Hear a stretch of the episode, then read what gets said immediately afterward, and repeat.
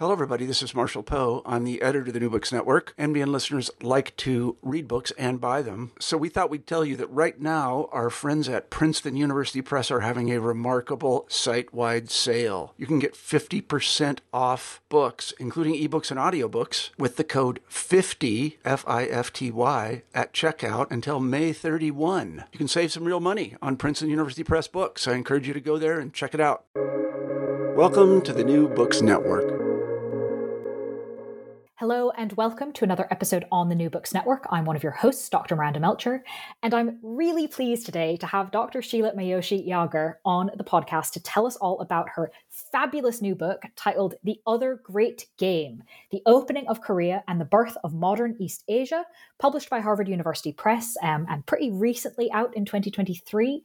This book does so many things. It's an incredibly impressive piece of scholarship and really centers on helping us understand the emergence, the creation, um, the battles, the debates, the diplomacy around modern East Asia, helping us understand the central importance of Korea in all sorts of different movements between Russia, Japan, China, obviously Korea itself, um, and really makes the case that this period, these events um, deserve far much, far more attention in the historical understanding, especially in the West. Um, and I was pretty convinced of that already, and I'm way more convinced of that after reading this book. So, Sheila, thank you so much for joining us on the podcast to tell us all about it. Well, thank you so much for having me. Before we dive into your fabulous book, would you mind introducing yourself a bit and explaining why you decided to write this? Yes. So I am a professor of Korean and East Asian history at Oberlin College in Oberlin, Ohio. Um, Oberlin actually has a long um, history of relations with East Asia. Uh, like many colleges and universities in, in the United States, it actually started as a seminary school. Um, and Oberlin had a particularly rich history um, in sending uh, missionaries to China. Um, in fact, Oberlin is the uh, campus is the only place in the United States that houses a memorial uh, to those who died during the Boxer Uprising, the Memorial Arch, and that's relevant because I cover the Boxer Uprising in detail in my book. Um, in fact, 19 uh, Oberlin missionaries, along with countless Chinese um, Chinese Christians, perished during the Boxer Uprising, um, and so I made use of this of this archive in my book. Um, as to why I decided to write the book, well, having just finished my book on the Korean War, uh, called, entitled Brothers at War, I was curious to trace this conflict back to the earlier Korean wars that were fought in and around the Korean Peninsula in the late 19th and early 20th century. That is the First Sino Japanese War and the Russo Japanese War. So, like the Korean War setting um, half a century later, uh, the geopolitical situation in the late 19th and early 20th century East Asia also um, involved similar problems surrounding a politically divided and volatile power that lay in the geostrategic center of the region, and that is the Korean Peninsula. Now, the parallels between post um, 1945 East Asia and um, pre 1894 East Asia are pretty striking, and I wanted to pursue um, this question in the other great game. Um, so, um, for example, um, in, in the buildup to the Russo Japanese War, um, Britain proposed dividing the peninsula in half, in fact, um, with the Japanese in the south and the Chinese in the north in order to prevent the outbreak of the war. Of course, that didn't happen. Um, and then two years later, in 1896, um, uh, um, Yamagata Aritomo, who was one of the architects of the Meiji Restoration, he came up with this proposal to divide the peninsula at the 38th parallel um, to settle this impending conflict between um, over Korea with the Russians. And of course, the Russians also proposed dividing the peninsula at the 39th parallel in 1903, just before the outbreak of the Russo Japanese War. Um, so, you know, whether Dean, Bronst- uh, Dean Rusk and Charles Bonesteel, who were the two American officers who were responsible for drawing, actually drawing the line at the 38th parallel at the, at the end of the Second World War, um, were ever aware of this early history um, isn't known. I don't. I've never come up with any evidence that they were, but it just goes to show Korea's central role in this interstate rivalry among the great powers um, that can really be traced back to the late 19th and early 20th century That makes sense that you would come to kind of having read the book and hearing that explanation. They fit very well together. Um, but I think well, I've thought of many ways of trying to organize the many questions I have for you. Um, and I think in a lot of ways, the idea of starting uh, in the present and looking back makes a ton of sense, kind of in terms of that curiosity that, hang on, I want to go investigate this. Um, but I think maybe it would be easiest to answer that curiosity um, the way you do in the book, which is moving chronologically from the past to the present. So I'm going to try and do that, um, which means that we should start probably in the pretty obvious point of the very beginning of the book, which is in 1860. So, why is that the starting point that you've chosen? Yeah, that's a, a, a very good question. So, the story begins in 1860 because this was this period of Russia's eastern expansion when Russia first came to share a border with Korea. So, um, the Treaty of Peking, which was signed in 1860 between China and Russia, was really critical. And this was a period um, at the end of the Second Opium War when China looked to Russia to help negotiate this treaty with Britain and France um, at the end of the Second Opium War. So, in exchange, Russia came in possession of this huge swath of territory, which is the Amur and the Ussuri regions. Um, it's roughly 400 thousand square miles, basically the size of Germany and France combined, that bordered northern Korea. And thus it brought Russia in direct contact with Koreans for the first time in history. So by beginning the story or my book with Russia's eastward expansion, I place Russia really at the center of the changing regional dynamic among the three major Asian powers as they confronted each other over this non power, which was Korea. So, how Koreans, how the Chinese, um, how the Japanese reacted to this new Russian threat on Korea's border really is the starting point of my story. And, and this is really different. It's a very different starting point from most histories of this period, which really emphasize this east west dynamic as the instigator for, of change. So, for example, the arrival of Commodore Perry, uh, Commodore Perry's black ships in Japan in 1853, or the period of the Sino British confrontation, right, in the First Opium War of 1839 42. So, by starting the history um, in 1860, my focus was really to write this a distinctively regional history. That is how Japan, China, um, and Korea's reaction to this new Russian threat on Korea's northeastern border fundamentally changed the relationship between all um, three major Asian powers. Hmm. I guess listening to that explanation and reading it in the book, my response was, well, that makes a lot of sense. Why don't other histories um, start at that point? Um, but taking that as our beginning and thinking about this idea of threat and kind of response to it, mm-hmm moving first to China, this is the time of the Qing Empire, um, that famously had the strategy of, quote, using barbarians to control barbarians, right? Um, not quite getting their hands too dirty in other countries, but still maintaining control over it. How and why did the Qing Empire try and do this when it came to this sort of new situation and the entrance of Russia, you've got other Western powers coming in, and the Qing Empire still very much wants to kind of have a lot of control over Korea. How does this strategy and their methods fit into this? Does it work?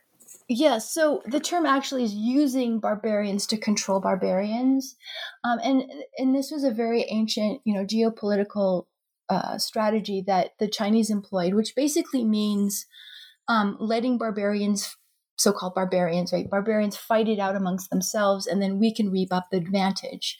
So the idea is that if both states A and B are our enemies, we can choose the less the less threatening enemy to be our friend. Let's say um, A to fend off the larger threat, which is B.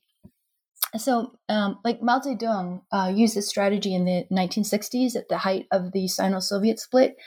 It, um, Mao reached out to the Nixon administration, right? And the result was the 1972 Sino American rapprochement, which was basically aimed to neutralize the Soviet Union.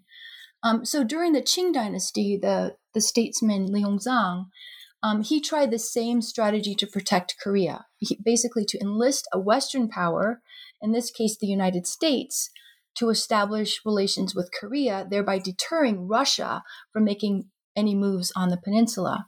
And so that's why the United States was the first country um, to sign a treaty with Korea in 1882. So the idea was that China would continue to maintain its its traditional tributary ties to Korea as its suzerain, and then uh, for geographical and historical reasons, Korea and Japan would also be united in friendship.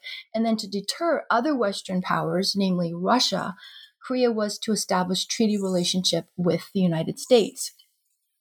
And so this this strategy might have worked in principle, um, had it not been for Korea's very volatile domestic situation.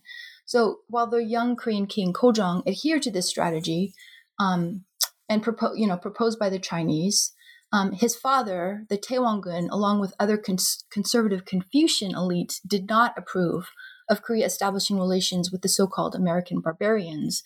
And they also strongly objected to formalizing new treaty relations with Japan, which had happened in 1876.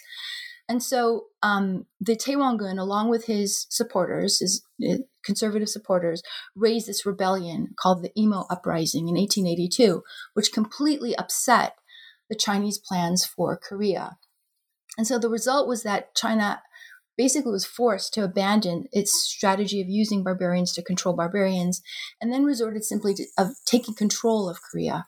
So throughout the 1880s, Korea, China acted much more as a kind of like a modern imperial power than its traditional role as suzerain, which under the terms of the old you know, traditional tri- uh, tributary relationship had allowed Korea to have control over its own domestic affairs. Um, so when we talk about you know Japan's imperial conquest of Korea in, in 1910, we often forget that China acted like a similar imperial power uh, in Korea in the 1880s. Hmm.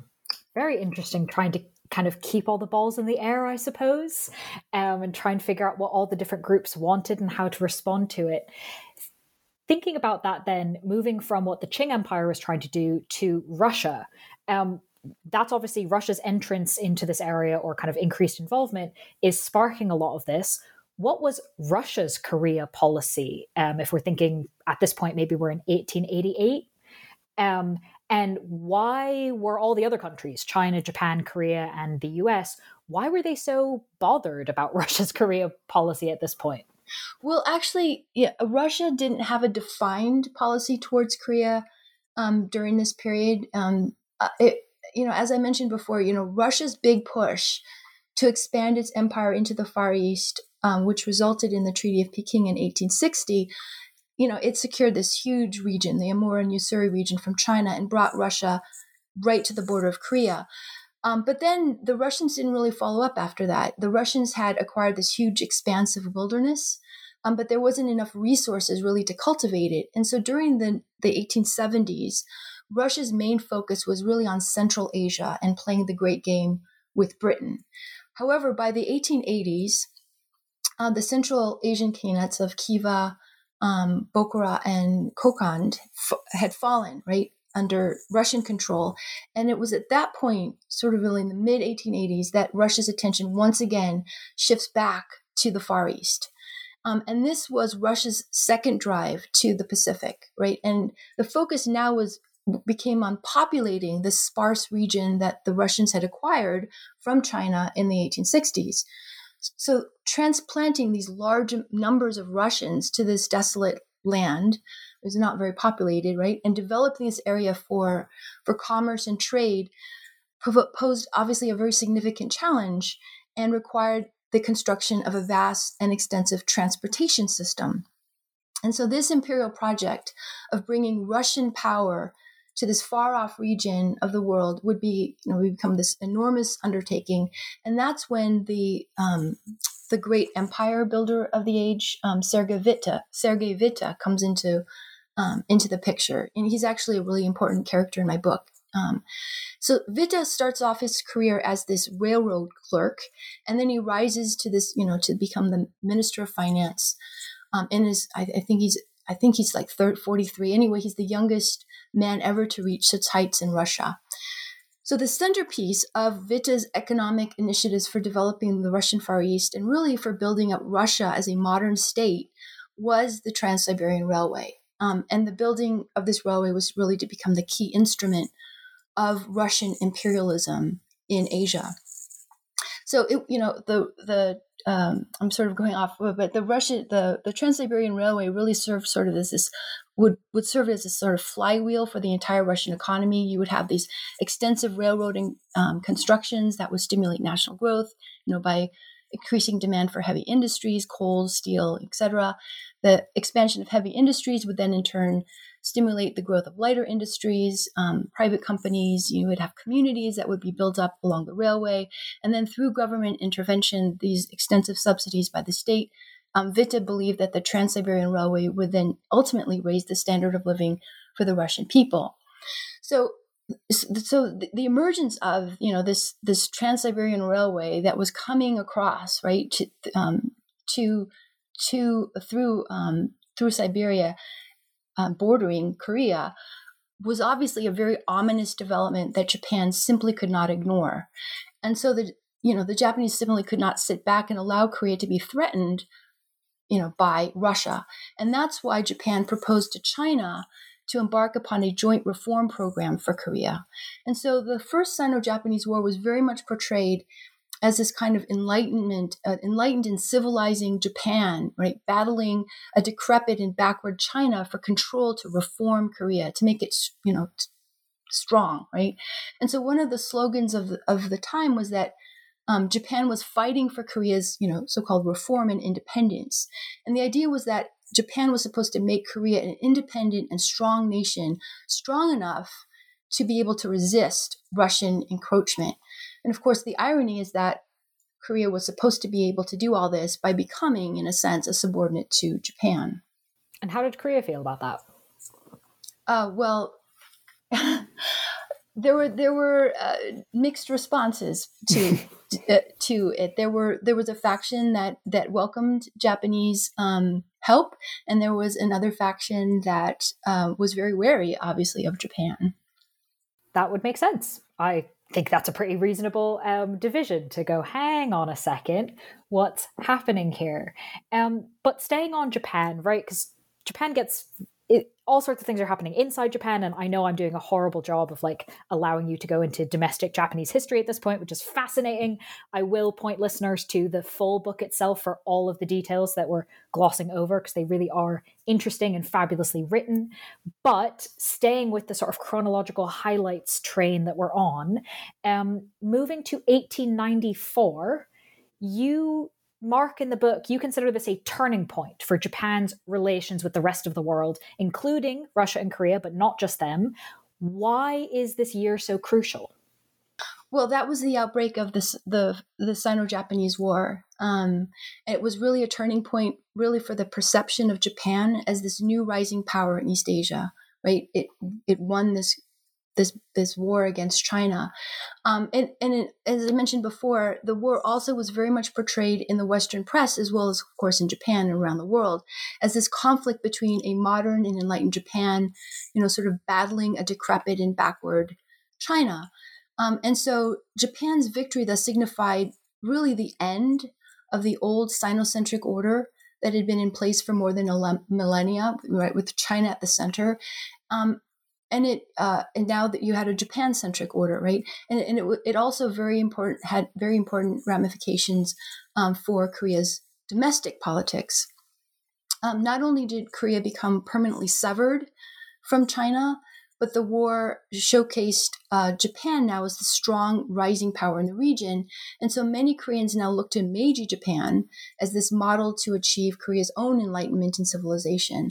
And these Koreans um, became part of the so-called um, Enlightenment faction, what's called Kaehwadang. Um, and by contrast, there were other Koreans, including the Korean king and queen, um, who were not at all keen to follow Japan, right? They were very wary of Japan. And so this faction of Koreans aligned themselves with Russia the, as the only power capable of standing up to Japan now that China was out of the picture. So, ironically, after Japan managed to sever Korea's relationship with with China following Japan's victory in the Sino-Japanese War, the Ch- J- Japanese now had to contend with Russian influence in the penins- in in um, in Korea. The very reason, in a sense, one of the main reasons that Japan went to the war was because of, of this looming Russian threat, right, with the Chinese, with the Trans Siberian Railway. So Russia hadn't fired a shot during the war, but it was now poised to reap all the benefits of the war by allying itself with this pro Russian Korean court. And so that's the context behind um, the Japanese minister's decision to come up with this plan to assassinate the queen, Korean queen in um, October 1895. So she was colluding with the Russian minister in Korea, Karl Weber, to undermine the Japanese. Um, and so, not long after her murder, the Korean king, Kojong, then escapes to the, the Russian legation in February um, 1896, where he orders the execution of all his pro Japanese ministers. So, by 1896, the Korean government was effectively being run out of the Russian legation. And so you can imagine how frustrated the, the Japanese were, were, were. You know, they had just fought this war to oust the Chinese from power in Korea, only to have the Russians move in into the peninsula without having a shot being fired. So if Russia really had the will to make Korea a protectorate at that time, it could certainly have done so. However, at that time, the Russians were focused really on building this the Trans-Siberian Railway, right? And so they were negotiating this deal with the Chinese to build part of that railway across Chinese territory, that is through Manchuria. Um, that's called the Chinese Eastern Railway. And so that's why the Russians then signed this agreement with Japan in 1896, basically affirming both countries' mutual rights in Korea. It was also at this time um, in 1896 that Yamagata Aritomo famously, you know, proposed that the Korean Peninsula be divided at the 30th parallel. And while this proposal was rejected by Russia at the time, the idea of the 38th parallel was later resurrected um, at the end of World War II, right, by the United States and the Soviet Union. Um, and we can speculate that this was why Stalin agreed to divide the peninsula at the 38th parallel when the Americans proposed it, because Stalin knew that Russia might have avoided war with Japan way back in 1904 if Tsar Nicholas had agreed uh, to the proposal back in 1896. Um, and he wasn't going to make the same mistake. Mm, very consequential then for divisions within Korea.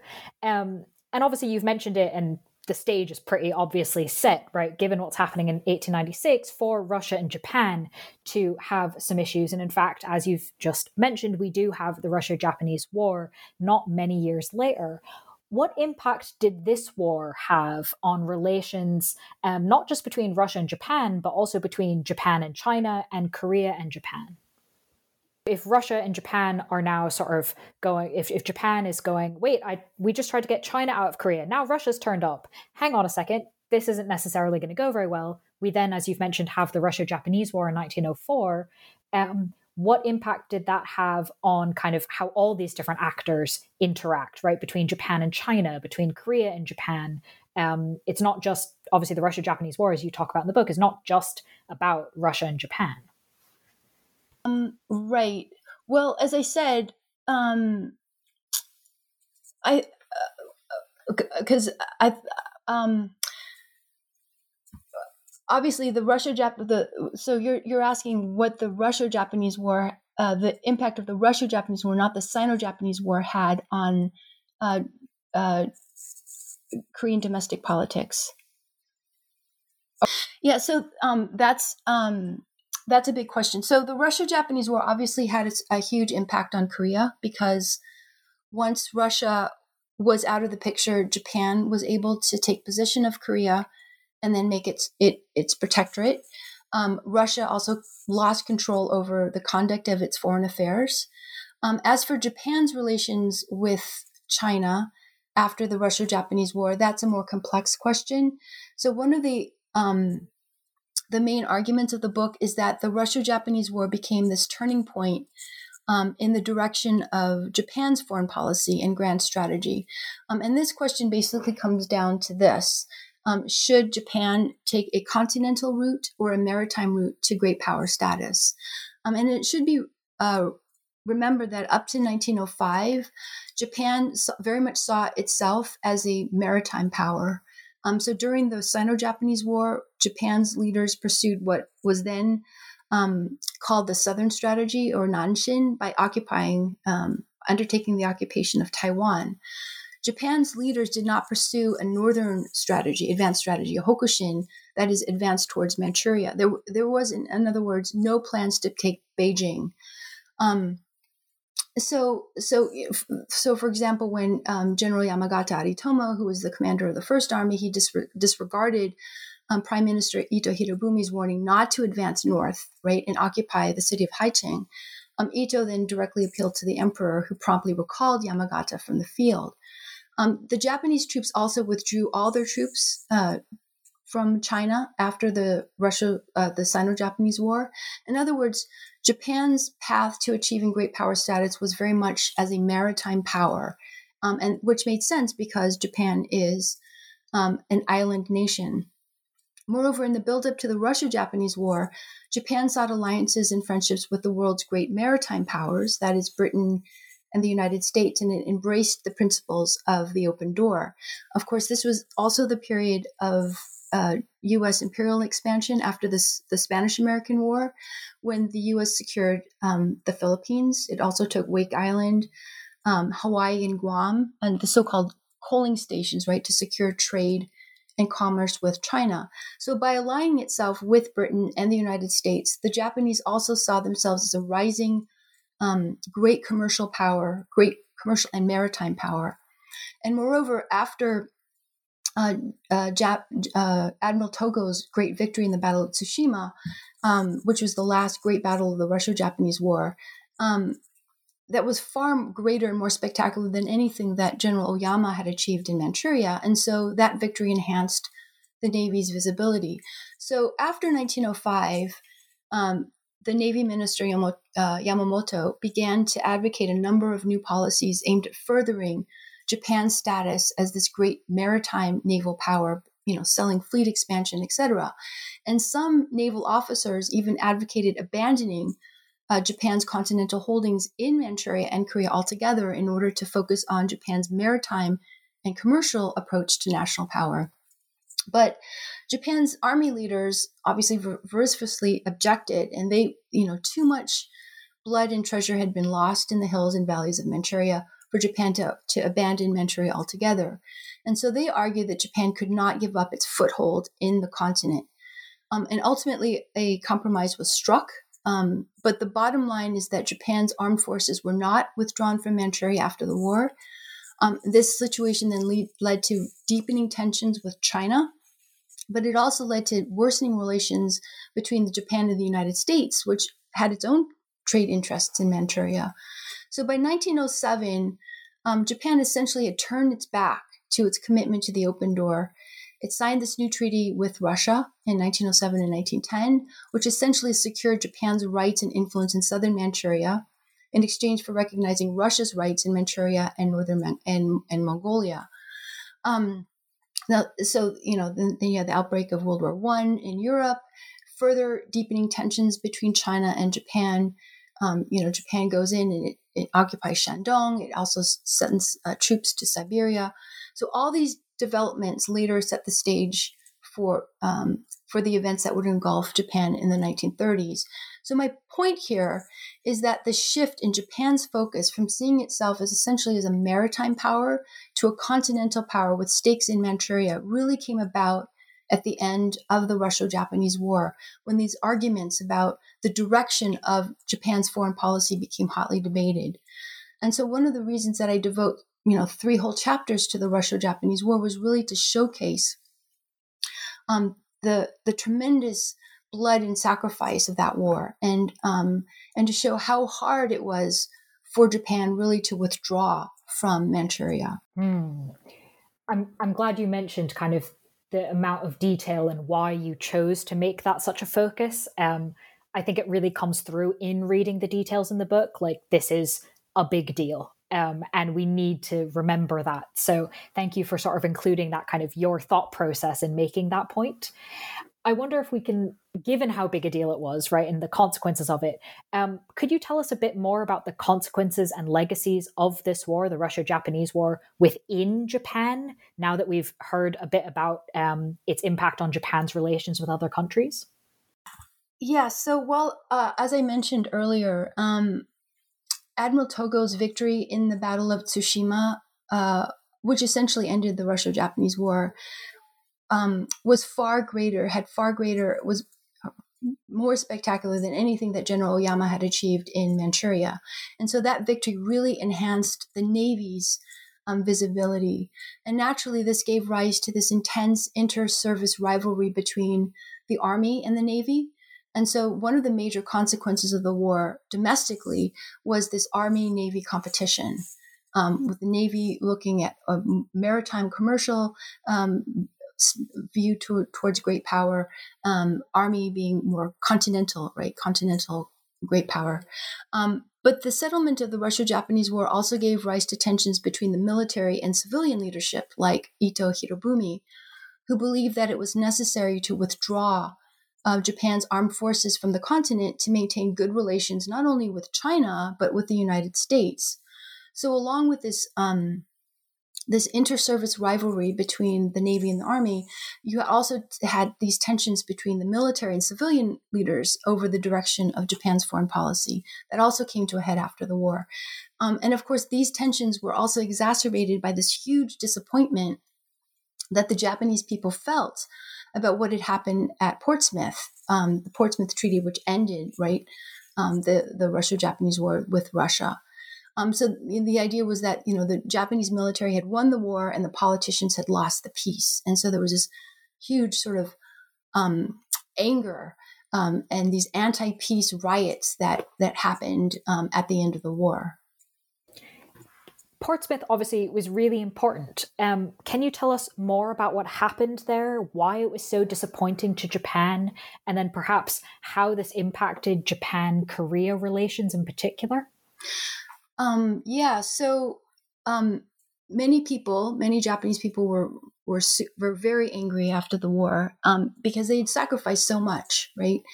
Um, and not only that, Japan had won every single battle against the Russians. They just could not understand um, how Foreign Minister Komura could have not secured the promised war indemnity um, they were promised this war indemnity and they didn't get it. And not only that, the Japanese also had been forced to withdraw from northern uh, from northern Sakhalin when the entire island had been occupied by Japanese forces in July. So for them, it was it was un- incomprehensible. And of course, what the public did not understand is that General Kuropatkin, um, the who was running things, the general in um, in the head of the Manchurian army. Um, he was later sacked, but um, what the Rus- basically his whole um, strategy was to play a war of attrition. And so by 19, spring of 1905, the Japanese forces by this time were really exhausted. And of course, what the Russians had going for them was time. Time was on their side, not on the Japanese side. Eventually, the idea was that um, there would be enough troops arriving from European Russia to eventually throw the Japanese out of Manchuria. And so the Japanese leaders knew, understood that they needed to seek peace sooner than later. Um, what, and, and of course, the Japanese people did not understand this. And so you had these huge riots in Hibiya Park following the announcement of the signing of the Portsmouth Treaty.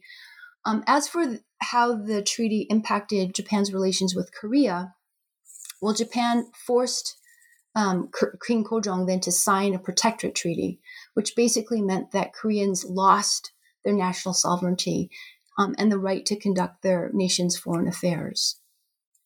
Mm, very consequential indeed. How then does this impact the divisions that you've already mentioned were um, present in Korea already from from the end of the Sino-Japanese War, um, with the the king ending up in the Russian legation and running the country from there. How does this settlement of the Russo-Japanese War um, impact those divisions? Hello. So, um, one of the central themes of the book um, is to trace um, the current national division uh, of Korea back to its origins in the late 19th century uh, late 19th and early 20th century. So, um, unlike most standard works, which view the origins of the division arising from the Japanese colonial period, um, colonial period being 1910 to 1945, I really see a definite split in the um, Korean national movement occurring right after uh, or during actually the Russo-Japanese War, but but really the split happens, I think, in 1907, um, after the forced abdication of of King Kojong um, and the subsequent disbandment of the Japanese trained Korean army um, that same year. And I think that Russia had a much larger, greater role in the creation of these, you know, Korean divisions than had been previously identified. So um, what happened is after the forced disbandment of the Korean army in 1907 by the Japanese, you had thousands of Korean soldiers who'd been trained by the Japanese. They fled the peninsula to the Russian Far East, where they joined members of um, the Uibyeong or the Righteous Army. Now, the Uibyeong or the Righteous Army were guerrilla forces that were based in Vladivostok and other places in the Russian Far East and they had joined up with the Russians to fight against Japan during the Russo Japanese War. And so by 1907, you have this influx of well trained Korean soldiers who joined up with Korean soldiers who'd been trained by the Russians.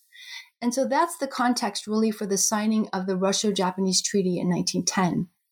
The Japanese needed Russia's help to suppress these Korean guerrillas who were concentrated in the Russian Far East.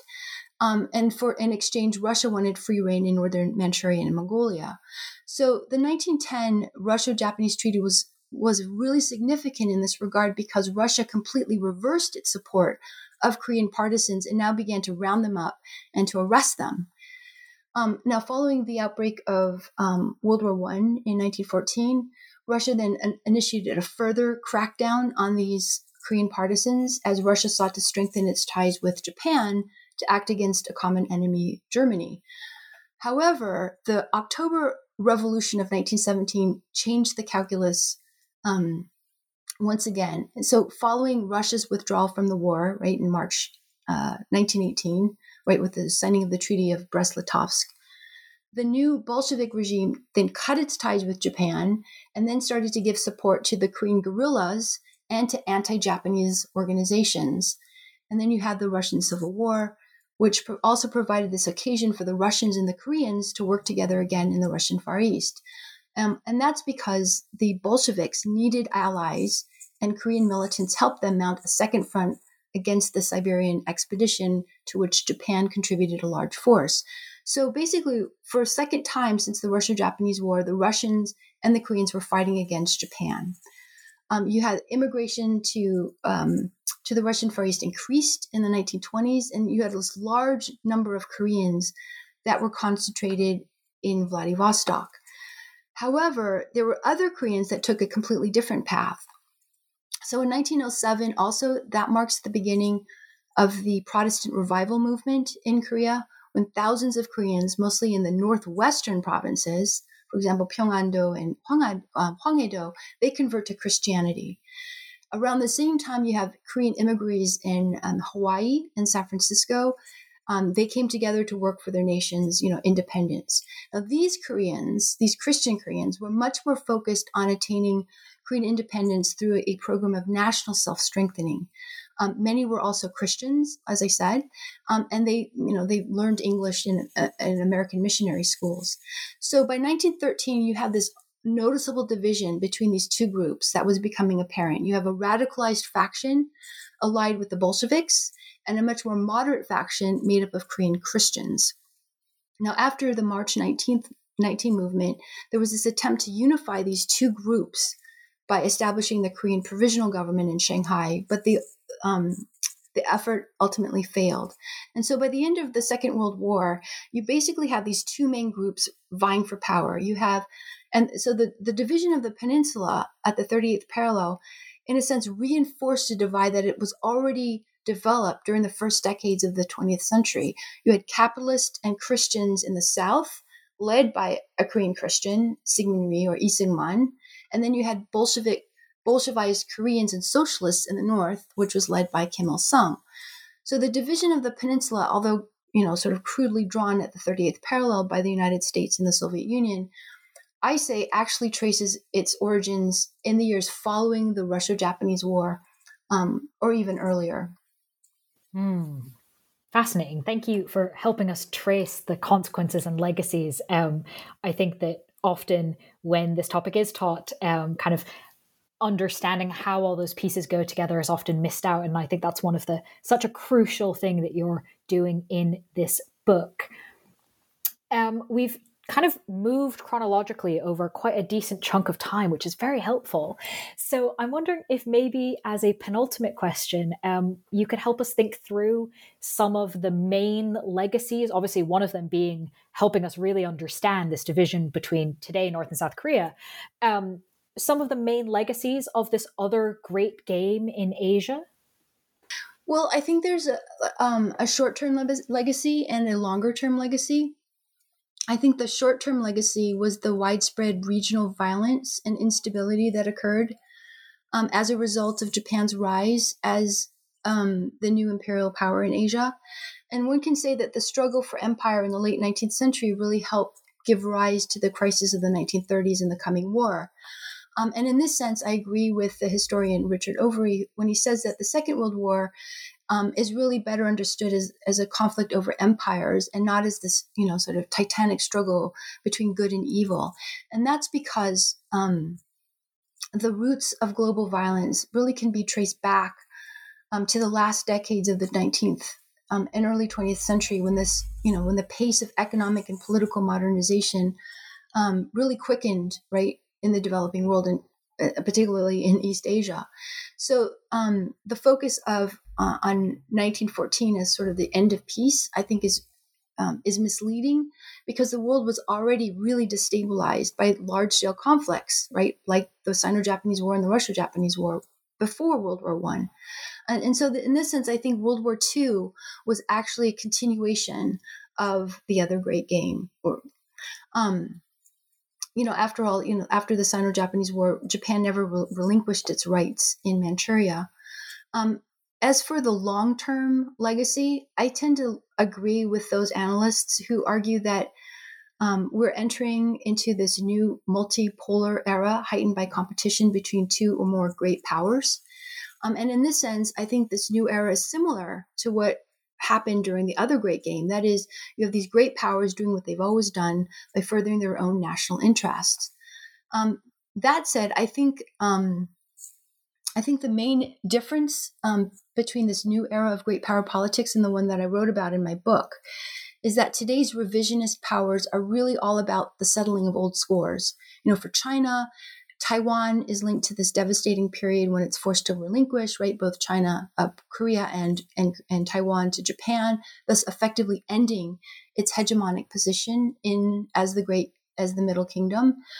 As for Russia, it's about, you know, the humiliation suffered at the end of the Cold War and the right to reclaim any territory that belonged to the former Tsarist empire. Um, so it's really sort of going back to this period before, um, during the Great Game, to sort of to, to find when when China was the, the the the center, right, and during the the Tsarist period when when Russia was also a great power. Um, so beyond um, Russian and, and Chinese revanchism, I think that American and European responses to the current moment is also pretty instructive because this new buzzword in American um, and European political circles is this concept of de risking, right? Which means reducing dependency on China for essential goods and commodities. Um, and I think such ideas once again demonstrate that we're entering into this new multipolar geostrategic, uh, geostrategic landscape with of course, a familiar player, Korea, being caught once again in the middle.